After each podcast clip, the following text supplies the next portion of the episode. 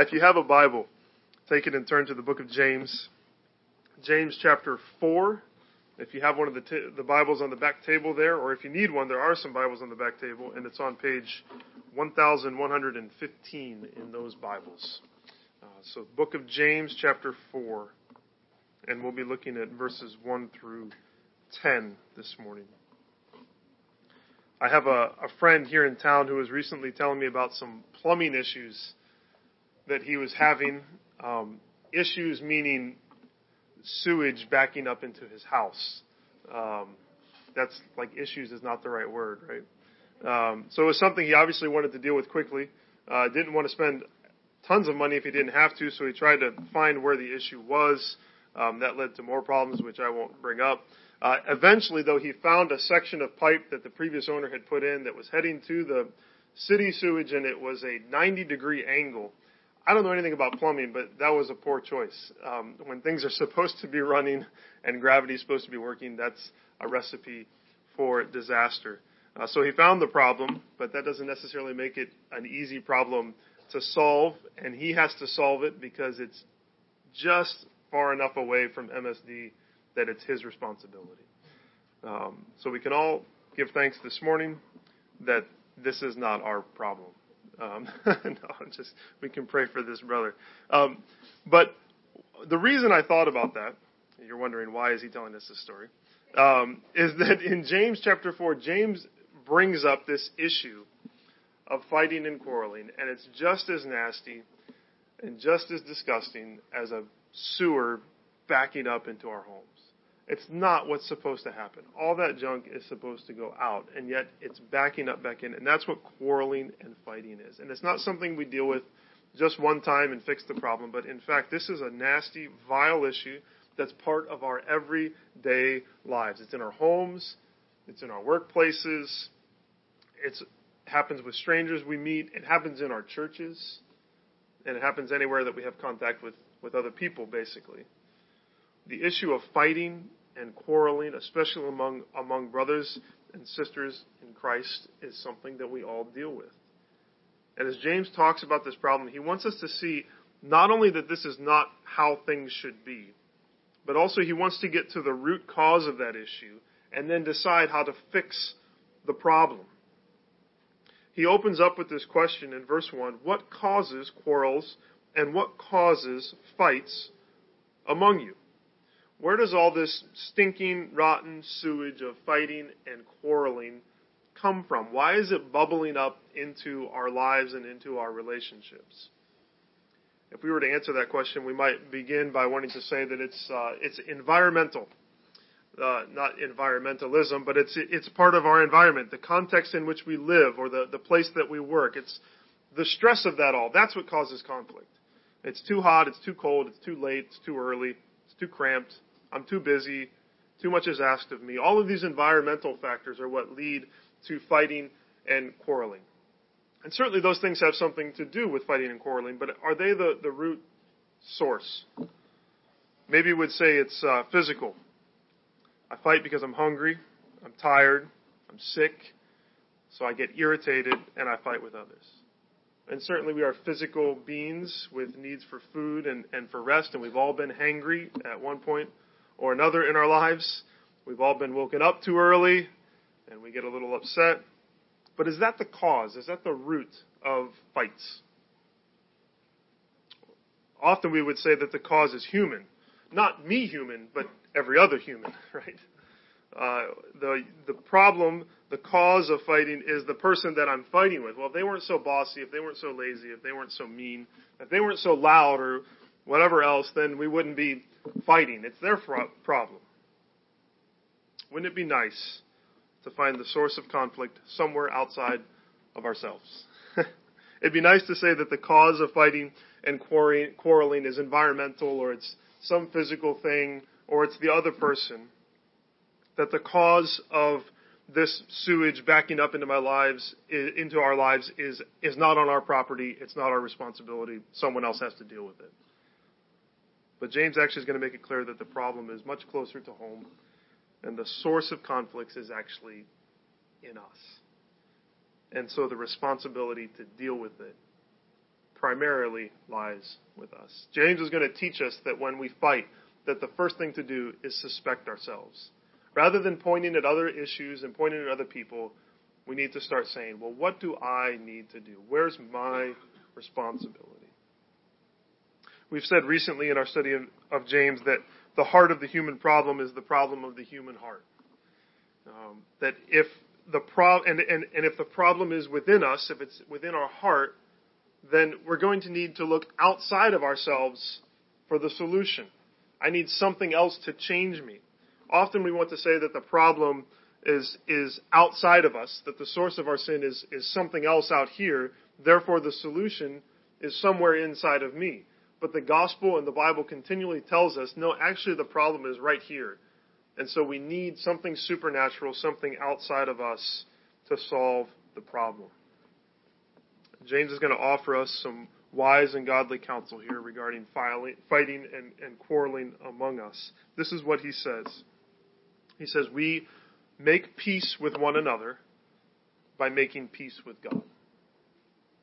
We make peace with one another. That's what we want. The problem with quarreling and fighting is that there's no peace. And if we want to get rid of fighting and quarreling, we need to make peace with one another. And the way that we make peace with one another is, in fact, by making peace with God that the source of our conflict is within us, and it's that we're striving and fighting against God. We make peace with one another by making peace with God. If we're all if we're honest, then we know that we all fight and quarrel. We even fight and quarrel with people in this room. Interpersonal conflict marks every day of our lives, and it always leads to misery. It always leads to a loss of joy and pain. And so it would be good to pause and to listen to our brother James as he identifies the, the root cause of our conflict and he shows us that the solution is actually not found primarily in thinking about how I make peace with other people, but it's found when I make peace with God, when I realize that I'm striving against God, and that's why I'm striving against other people. So let's go ahead and read James 4, 1 through 10. And again, we're thinking about this idea. We make peace with one another by making peace with God. James 4, beginning in verse 1. What causes quarrels and what causes fights among you? Is it not this, that your passions are at war within you? You desire and do not have, so you murder. You covet and cannot obtain, so you fight and quarrel. You do not have because you do not ask. You ask and do not receive because you ask wrongly to spend it on your passions. You adulterous people, do you know, do you not know that friendship with the world is enmity with God? Therefore, whoever wishes to be a friend of the world makes himself an enemy of God.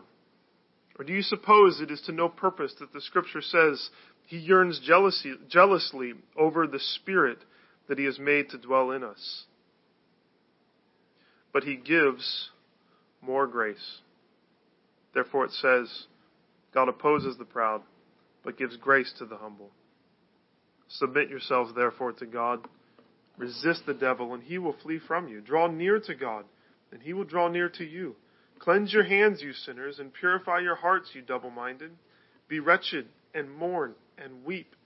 Let your laughter be turned to mourning, and your joy to gloom. Humble yourselves before the Lord, and he will exalt you. We make peace with one another by making peace with God. Last week we considered how James said that there were there's a wisdom that is not from above.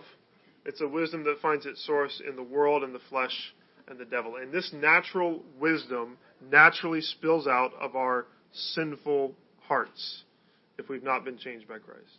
It's characterized by selfish ambition and bitter jealousy, and it results in disorder and every kind of nasty, vile, divisive practice. In contrast to this, this earthly wisdom, we find the wisdom that is from above, the wisdom that is, is given by God. And it's characterized by being pure, peaceable, gentle, open to reason, full of mercy and good fruits, impartial and sincere. And it results in peace and righteousness. So James has just talked about these two different kinds of wisdom. what they're characterized by, and what they result in. And he ends chapter 3 on this harmonious note. He says, And a harvest of righteousness is sown in peace by those who make peace. What a beautiful statement. He ends with that, but then he strikes this dissonant and harsh chord right at the beginning of chapter 1. He says, What causes quarrels and what causes fights among you? It's as if he's gone back to this worldly wisdom and the results of it. Last week we saw we saw the, the source and the characteristics and the results of worldly wisdom. Now, here, I think what James is doing is he's going back and talking about some of the results. And one of the results of this worldly wisdom is, is discord and the vileness that results from it. It's this quarreling and, and anger. He's describing one of the main results of, of worldly wisdom, and it's fighting and quarreling. It's the opposite of love for neighbor. And now he's going to focus on the source of that wisdom. He's not going to focus on it being from the world, and he's not going to focus it on it being from the devil, but he's going to focus on the flesh and how the flesh, our flesh, results in quarrels and fights. So, verse 1, he asks that question what causes quarrels and what causes fights among you? And so he begins to unpack this the cause of our conflicts. That's kind of the first big heading, if you want one. The cause of our conflicts. And the cause of our conflicts, we're going to see that in verses 1 through 5. So, what's the cause? Very simply, the answer is sinful desires. James asks the question, then he answers his own question. What causes quarrels and what causes fights among you? Is it not this, that your passions are at war within you? What's the cause? It's our desires. It's this selfish ambition and bitter jealousy, and they are waging war within us. And the conflict of the selfish desires within us leads to conflict with others around us. The battle within boils over into battles without. This all reminds us of James's discussion of temptation back in chapter 1. I don't know if you remember this, but he said that every person is tempted when he is drawn away and enticed by what? By his own desires. Again, you can't find the source of temptation somewhere else. It's our own desires. And it's then these desires that lead to sin, and sin leads to death. Very parallel here. So follow James's train of thought here in, in verses 2 and 3. He asks the question. He says it's from our passions and desires that are within, and then he elaborates on these desires. Verse 2 You desire and do not have, so you murder. He says we want something, we desire something. Could be something good. Maybe we want respect. Maybe we want we want love. Maybe we want attention. Maybe we want affection. We want to be listened to. We want to be heard. We want to be embraced. We want to be accepted. And when we don't get it, we get mad. We get angry. We don't get what we want. And so what do we do? We murder. Now, I don't think that James is talking about, about literal murder here. Um, he could be. I don't think that's exactly what he's talking about. I think he's he's again going back to where Jesus says that when we hate someone in our heart, it's the same as murder. Do you remember that in the in the Sermon on the Mount that if we hate someone in our heart, it's the same as murdering them. I think that's what he's getting at. And James and Jesus both want us to see that our sinful desires, when they overflow in fighting and quarreling, this is not something small. This is like murdering people. This is akin to, to war we would probably take sewage backing up in our house more seriously than sometimes we take fighting and quarreling in our lives. That's something that we would get out of our lives right away. I don't want that in my house. I want to get rid of it.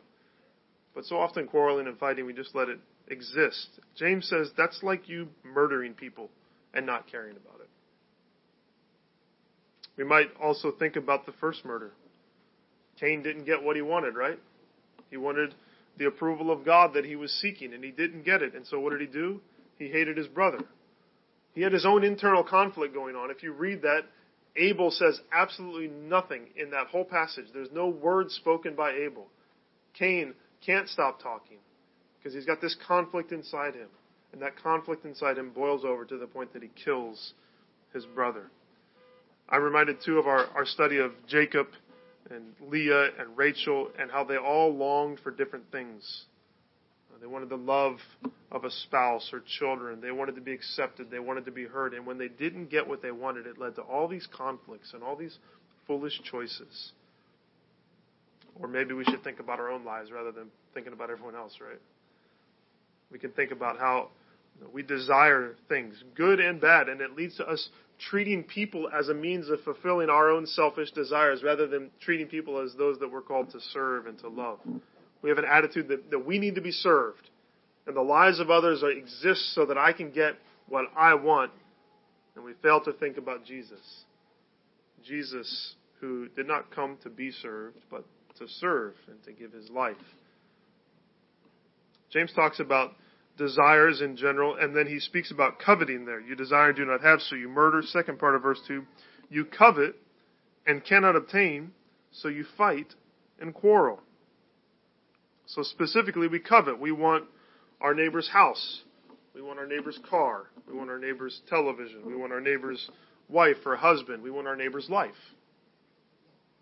We don't love our neighbor, but instead we're, we're filled with bitter jealousy towards our neighbor. Maybe it's it's not even our physical neighbor. Maybe it's it's someone on TV. We want what they have and we don't get it, so we covet. We we get angry and we have all this strife within us, and so we take it out on other people. And all of this reveals that our neighbor and our thing, the things that they have, that's not our problem. The real problem that we have, the, the source of our quarreling, is our own desires, and they just get all out of whack, and then it spills over and causes conflict with other people.